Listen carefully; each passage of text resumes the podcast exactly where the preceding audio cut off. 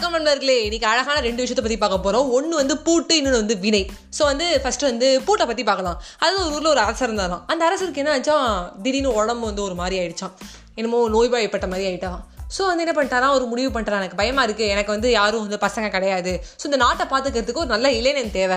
So வந்து நான் தேர்ந்தெடுக்க போகிறோம், எந்த விதமான எஜுகேஷன் குவாலிஃபிகேஷனும் கிடையாது, யார் வேணால் வந்து அப்ளை பண்ணால் ஒரு ஓப்பனாக வந்து ஒரு அறிவிப்பிக்கிறாரு.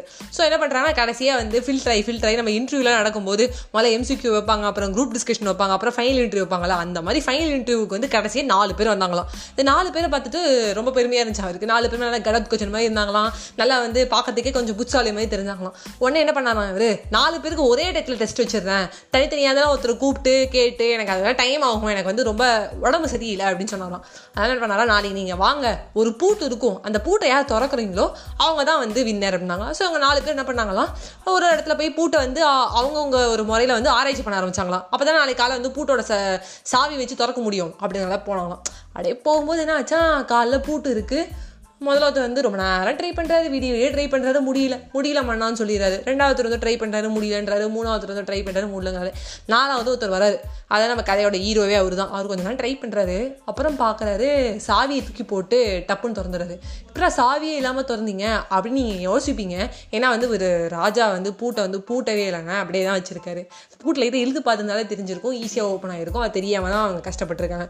ஸோ இதாங்க நம்ம லைஃப்பில் வந்து சொல்யூஷன் ரொம்ப ஈஸியாக கையிலே கிட்டக்கே இருக்கும். ஆனால் நம்ம என்ன பண்ணுவோம்னா, அந்த சொல்யூஷனை வந்து நோண்டி விடுற மாதிரி அங்கங்கே சாவி எடுத்துகிட்டு வந்து அந்த பூட்டுக்குள்ளே வச்சு பூட்டி அப்படியே ட்ரை பண்ணுவோம். கடைசியில் வந்து வந்து பூட்டு பார்த்தீங்கன்னா திறந்தே இருக்கும் அப்படிங்கிறத இன்னைக்கு தெரிஞ்சுக்கிட்டோம். அடுத்தது வந்து வினை. அதாவது நம்ம வாழ்க்கையில் தன் வினை தன்னை சுடுவாங்க. எப்படா தன் வினை தன்னை சுடும் அப்படின்னு உங்களுக்கு ஒரு யோசனை வரும்ல? ஆமாங்க, ஒரு ஊரில் என்ன ஆச்சா, ஒரு அழகான மாலுமி இருந்தாராம். அழகான மாலுமி நான் ஏன் சொல்லணும்னா, அவளோட மனசு அவ்வளோ தங்கமானதான், அதனாலே அவர் அழகான மாலுமின்னு சொல்லாமா.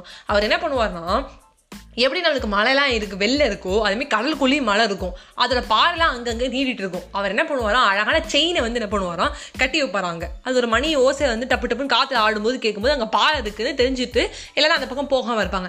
இதை வந்து பார்த்துட்டே இருந்தானா ஒரு திருடன், அவன் என்ன பண்ணான்னா, கப்பலில் வந்து இப்போ எல்லா கப்பலும் பாறையில் மோடாமல் இருந்ததுன்னா நம்ம எப்படி வந்து கொள்ளடிக்க முடியும் அப்படிங்கிறதுக்காக அந்த மணி எல்லாத்தையும் கலெக்ட் பண்ணி கலெக்ட் பண்ணி எடுக்க ஆரம்பிச்சிட்டானா. ஸோ வந்து நல்லது செஞ்ச இந்த மாலுமியை வந்து எப்படியான வந்து இருக்க வச்சு அவர்கிட்டேருந்து நான் பணம் எடுக்கணும்னு சொல்லிட்டு ஒரு பிளான் பண்ணி வச்சிருந்தாங்க. அதாவது நம்ம திருடங்கள்லாம் நைட்டு தான் வந்து கொள்ளடிக்கணும்னு சொல்லி காலையில் பிளான் போடுவாங்கல்ல, இனிமேல் என்ன பண்ணால் காலையில் பிளான் போட்டோம் நான் எல்லா மணியும் எடுத்துடும் அப்படின்னு சொல்லிட்டு சத்தமும் கேட்காம இருக்கும், அந்த சைட் போய் இடிச்சுப்பாங்க. கடைசியில் பார்த்தா இந்த வெள்ளையன் வந்து என்ன பண்ணா, நேராக போய் விட்டான் பாருங்க, திருடனுக்கே வந்து எல்லா வந்து கொள்ள போயிடுச்சான், கீழே விழுந்துட்டாராம். ஸோ தன் வினை தன்னை சுடும் அப்படிங்கிறது இதுதான்.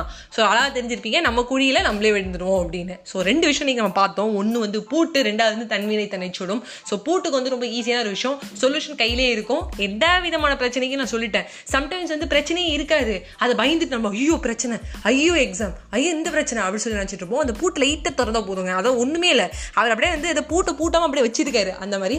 ரெண்டாவது அழகாகவே தெரிஞ்சிருச்சு, இந்த கெட்ட வெள்ளையன் அந்த மாலுமி என்ன நடந்தது அப்படின்னு சொல்லிட்டு, கொள்ளையடிக்கணும்னு நினைத்தார், கொள்ளையடித்து விட்டார் வெள்ளையனின் பணத்தை. பாய் பாய் நண்பர்களே, ரெண்டும் உங்களுக்கு பிடிச்சிருக்கும் நம்புறேன். பாய்.